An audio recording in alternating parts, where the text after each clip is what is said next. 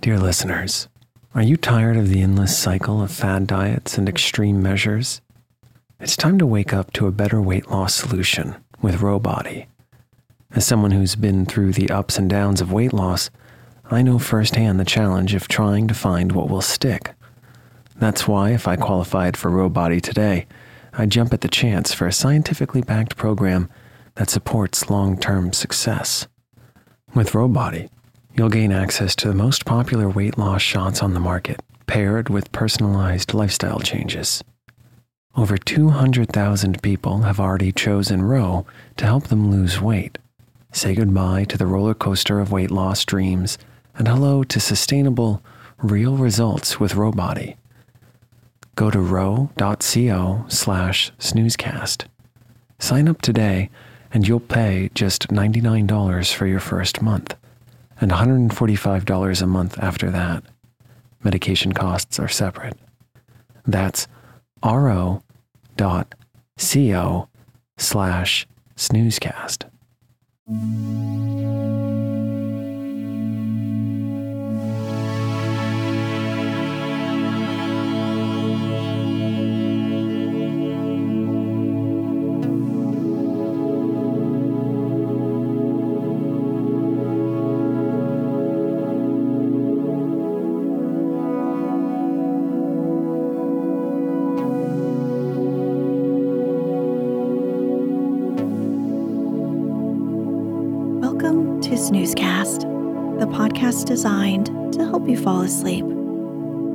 Us on snoozecast.com. Follow us on Instagram at snoozecast to find behind the scenes content.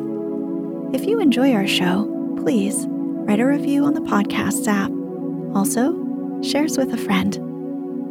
If you'd like to get an email once a week with what sleep stories we're coming out with that week, along with any Snoozecast news, subscribe to the Snooze Letter at snoozecast.com.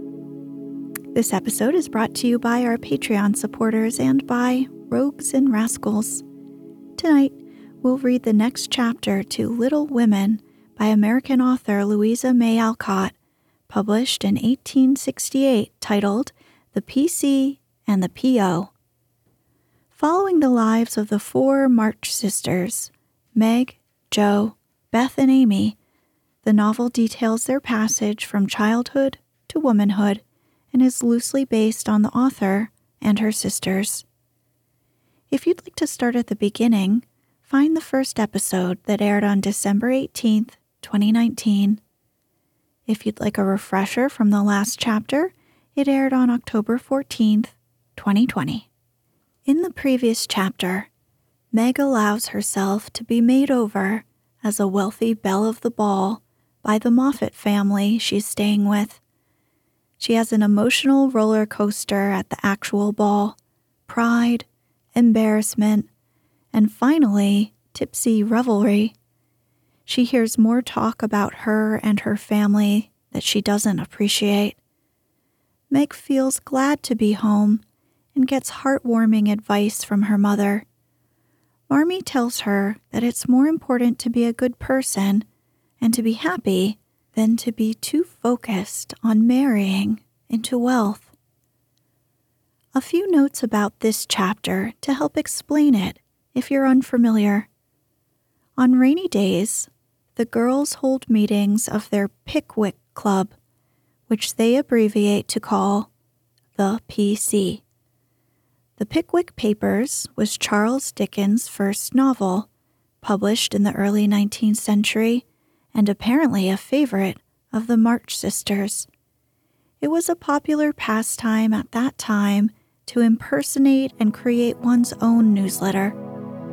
During the meetings of the PC, each of the girls impersonates one of the characters in the Pickwick Papers.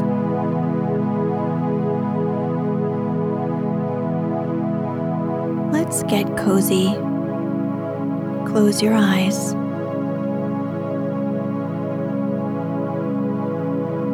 relax your body into the softness of your bed.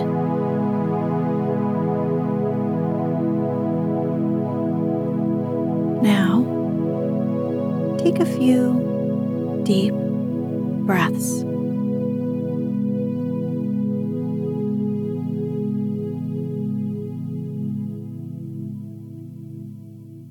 The PC and the PO as spring came on, a new set of amusements became the fashion, and the lengthening days gave long afternoons for work and all sorts of play.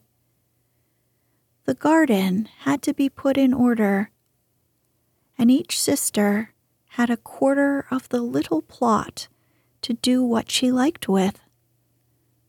Hannah used to say, I'd know which each of them gardens belonged to if I seen 'em in Chiny. And so she might, for the girls' tastes differed as much as their characters. Meg's had roses and heliotrope, myrtle, and a little orange tree in it. Jo's bed was never alike two seasons for she was always trying experiments. This year, it was to be a plantation of sunflowers, the seeds of which cheerful and aspiring plant were to feed Aunt Cockletop and her family of chicks. Beth had old fashioned fragrant flowers in her garden sweet peas and mignonette, larkspur, pinks, pansies, and southernwood, with chickweed for the birds and catnip for the cats. Amy had a bower in hers, rather small and earwiggy, but very pretty to look at, with honeysuckle and morning glories hanging their colored horns and bells in graceful wreaths all over it tall white lilies, delicate ferns, and as many brilliant, picturesque plants as would consent to blossom there. Gardening, walks, rows on the river, and flower hunts employed the fine days. And for rainy ones, they had house diversions, some old, some new, all more or less original. One of these was the PC, for, as secret societies were the fashion, it was thought proper to have one, and as all of the girls admired Dickens, they called themselves the Pickwick Club. With a few interruptions, they had kept this up for a year and met every Saturday evening in the big garret, on which occasions the ceremonies were as follows. Three chairs were arranged in a row before a table on which was a lamp, also four white badges with a big PC in different colors on each, and the weekly newspaper called the Pickwick Portfolio, to which all contributed something, while Jo, who reveled in pens and ink, was the editor. At seven o'clock, the four members ascended to the club room, tied their badges round their heads, and took their seats with great solemnity. Meg, as the eldest, was Samuel Pickwick. Jo, being of a literary turn, Augustus Snodgrass. Beth, because she was round and rosy, Tracy Tupman. And Amy, who was always trying to do what she couldn't, was Nathaniel Winkle. Pickwick, the president, read the paper, which was filled with original tales, poetry, local news, funny advertisements, and hints, in which they good naturedly reminded each other of their faults and shortcomings. On one occasion, Mr. Pickwick put on a pair of spectacles without any glass, rapped upon the table, hemmed, and, having stared hard at Mr. Snodgrass, who was tilting back in his chair till he arranged himself properly, began to read the Pickwick Portfolio, May 20th. Poet's Corner, Anniversary Ode. Again we meet to celebrate, with badge and solemn rite, our 52nd anniversary in Pickwick Hall tonight. We all are here in perfect health, none gone from our small band. Again we see each well known face and press each friendly hand. Our Pickwick, always at his post, with reverence we greet, as, spectacles on nose, he reads our well filled weekly sheet. Although he suffers from a cold, we joy to hear him speak.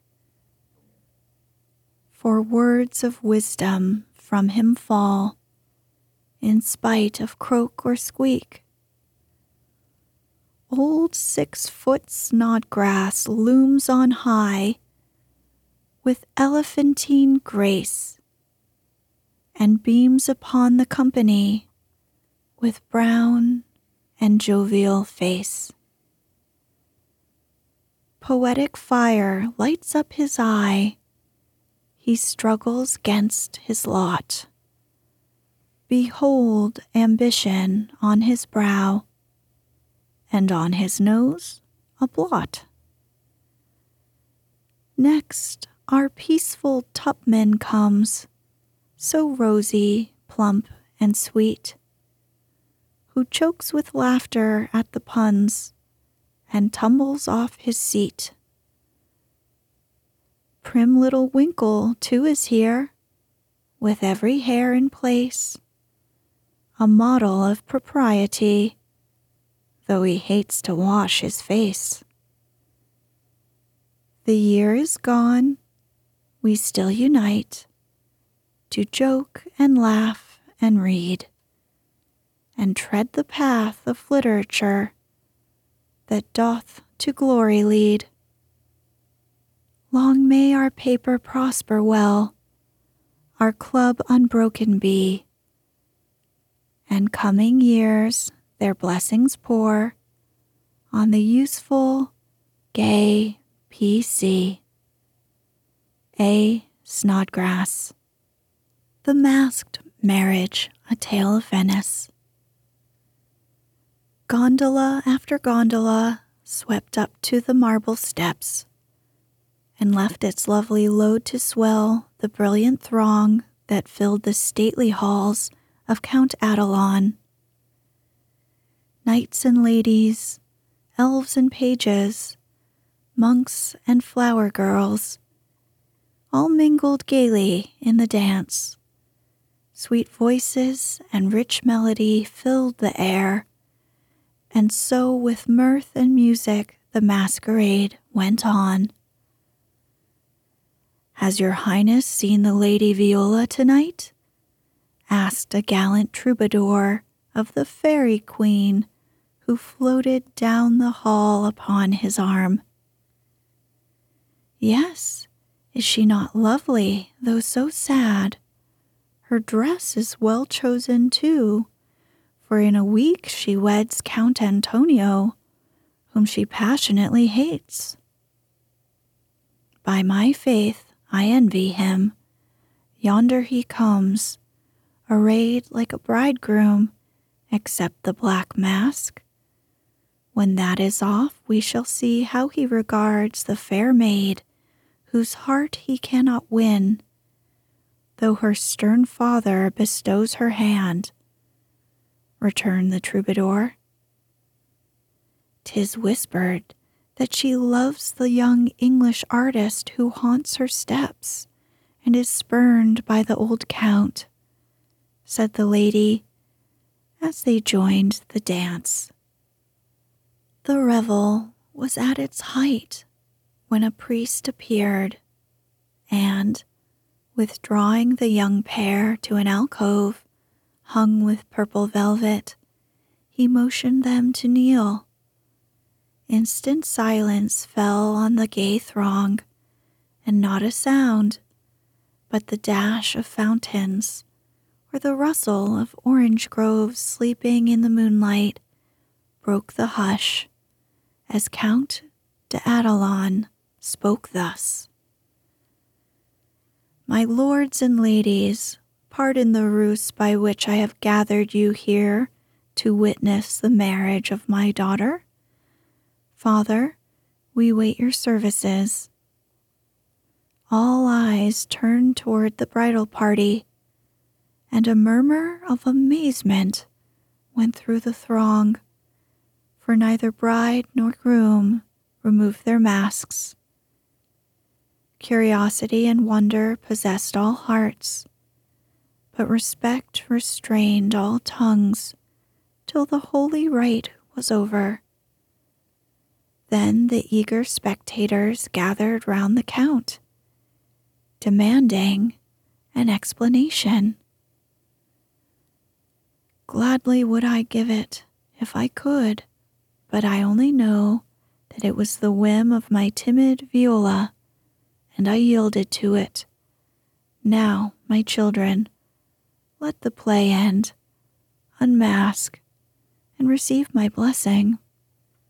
But neither bent the knee, for the young bridegroom replied in a tone that startled all listeners as the mask fell, disclosing the noble face of Ferdinand Devereux, the artist lover and leaning on the breast where now flashed the star of an English earl was the lovely Viola, radiant with joy and beauty. My lord, you scornfully bade me claim your daughter when I could boast as high a name and vast a fortune as the Count Antonio. I can do more for even your ambitious soul cannot refuse the Earl of Devereux and De Vere. When he gives his ancient name and boundless wealth in return for the beloved hand of this fair lady, now my wife.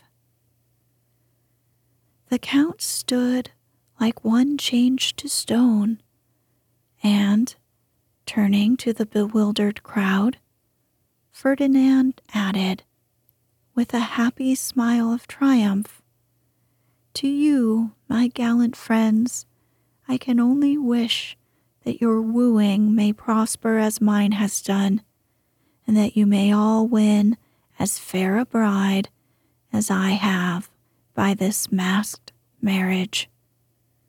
S. Pickwick. Why is the PC like the Tower of Babel. It is full of unruly members. The history of a squash. Once upon a time, a farmer planted a little seed in his garden, and after a while it sprouted and became a vine and bore many squashes. One day in October, when they were ripe, he picked one and took it to market. A grocerman bought it and put it in his shop. That same morning, a little girl in a brown hat and blue dress, with a round face and a snub nose, went and bought it for her mother. She lugged it home, cut it up, and boiled it in the big pot Mash some of it with salt and butter for dinner. And to the rest she added a pint of milk, two eggs, four spoons of sugar, nutmeg, and some crackers. Put it in a deep dish and baked it till it was brown and nice. And next day it was eaten by a family named March. T. Tupman. Mr. Pickwick, sir, I address you upon the subject of Sin the Sinner.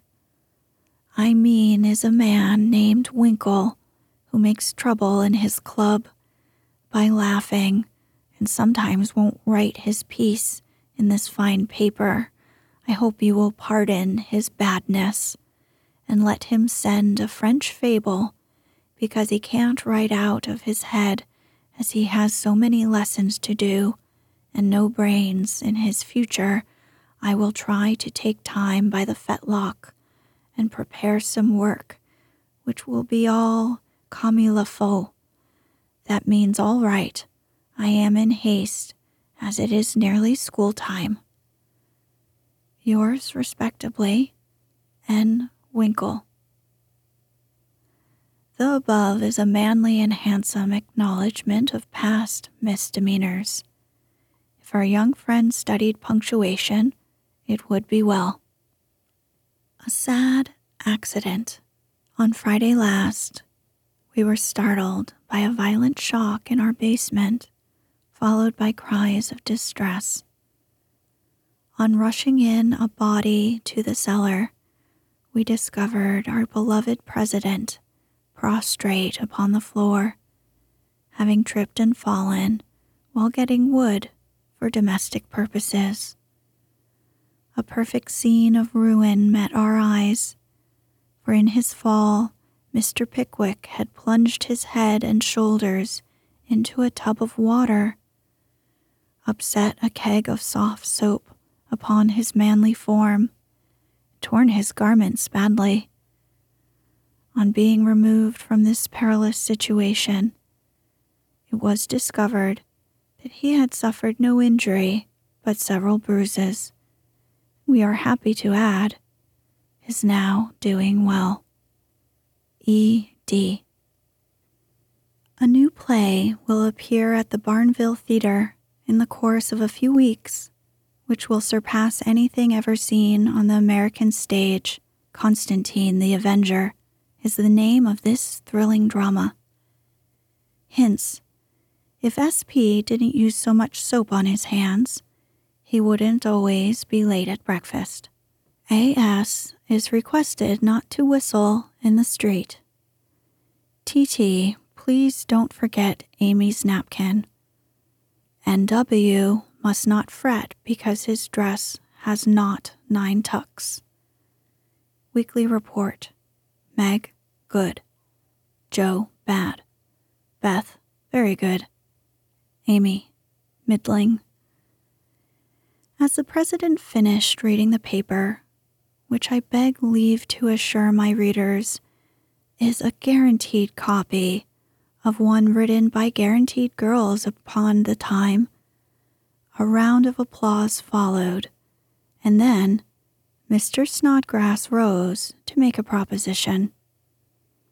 Mr. President and gentlemen, he began, assuming a parliamentary tone and attitude, I wish to propose the admission of a new member, one who highly deserves the honor, would be deeply grateful for it, and would add immensely to the spirit of the club, the literary value of the paper, and be no end jolly and nice. I propose Mr. Theodore Lawrence as an honorary member of the PC. Come now, do have him. Jo's sudden change of tone made the girls laugh, but all looked rather anxious, and no one said a word as Snodgrass took his seat. We'll put it to a vote, said the president. All in favor of this motion, please to manifest it by saying aye. A loud response from Snodgrass, followed, to everyone's surprise, by a timid one from Beth. Contrary minded say no.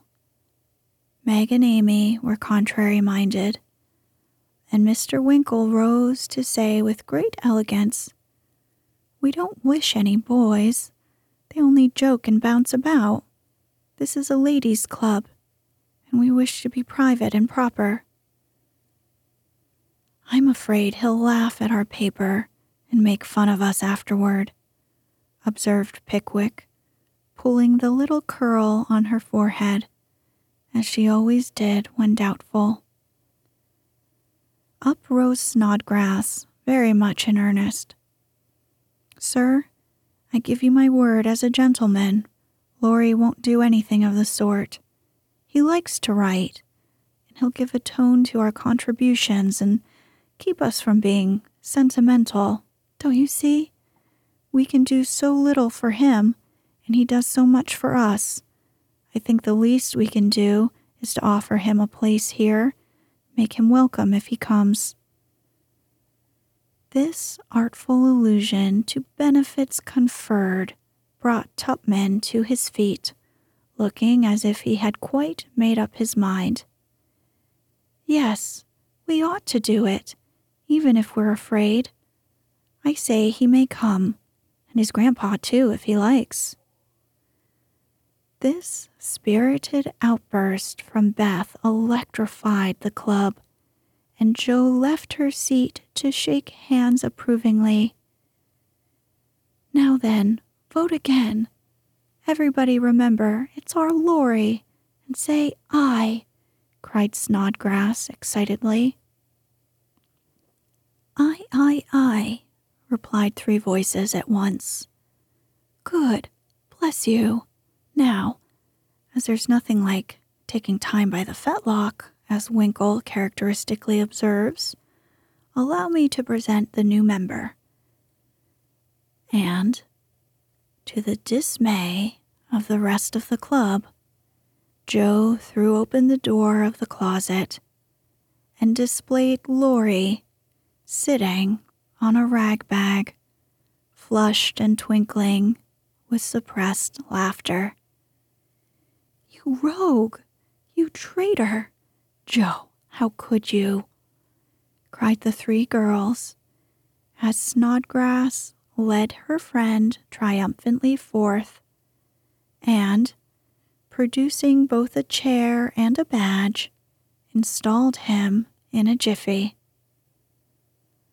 The coolness of you two rascals is amazing, began Mr. Pickwick, trying to get up an awful frown, and only succeeding in producing a friendly smile.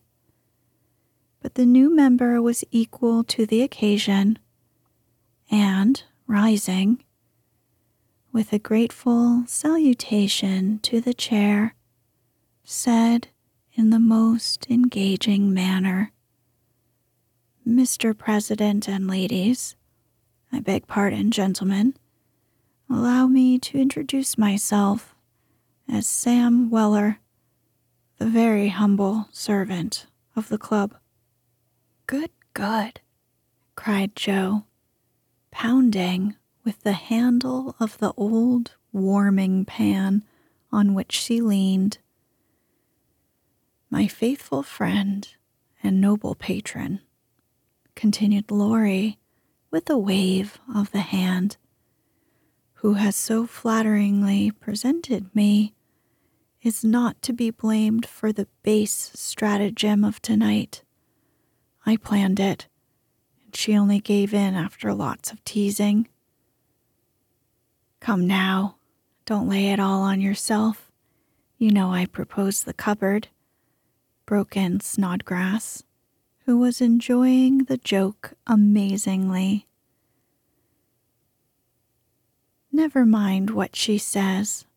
I'm the wretch that did it, sir, said the new member, with a Weller esque nod to Mr. Pickwick. But on my honor, I never will do it so again, and henceforth devote myself to the interest of this immortal club. Hear, hear, cried Jo, clashing the lid of the warming pan like a cymbal. Go on, go on, added Winkle and Tupman, while the president bowed benignly I merely wish to say that as a slight token of my gratitude for the honor done me, and as a means of promoting friendly relations between adjoining nations, I have set up a post office in the hedge in the lower corner of the garden. A fine, spacious building with padlocks on the doors and every convenience for the males, also the females, if I may be allowed the expression. It's the old Martin house, but I've stopped up the door and made the roof open so it'll hold all sorts of things and save our valuable time. Letters, manuscripts, books, and bundles can be passed in there, and as each nation has a key, it will be uncommonly nice, I fancy. Allow me to present the club key, and with many thanks for your favor, take my seat. Great applause as Mr. Weller deposited a little key on the table and subsided.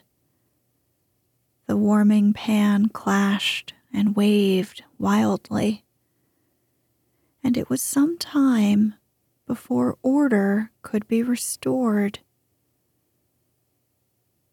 A long discussion followed, and everyone came out surprising, for everyone did her best.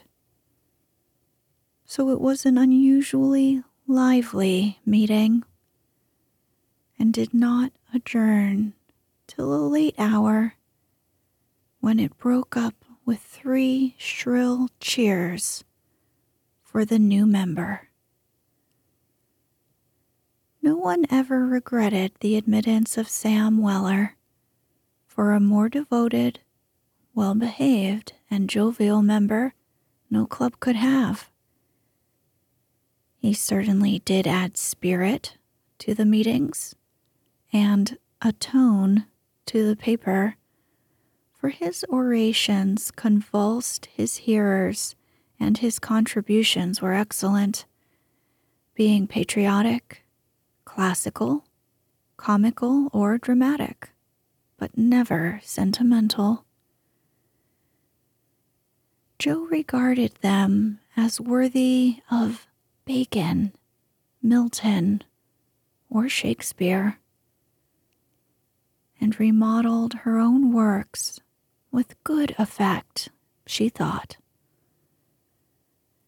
The P.O was a capital little institution and flourished wonderfully.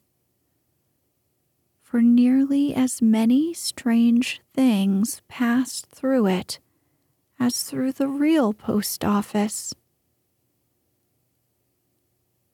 Tragedies, poetry, and pickles garden seeds, and long letters,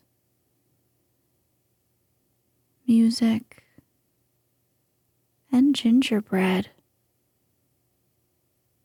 rubber, invitations, scoldings, and puppies. Old gentleman liked the fun and amused himself by sending odd bundles,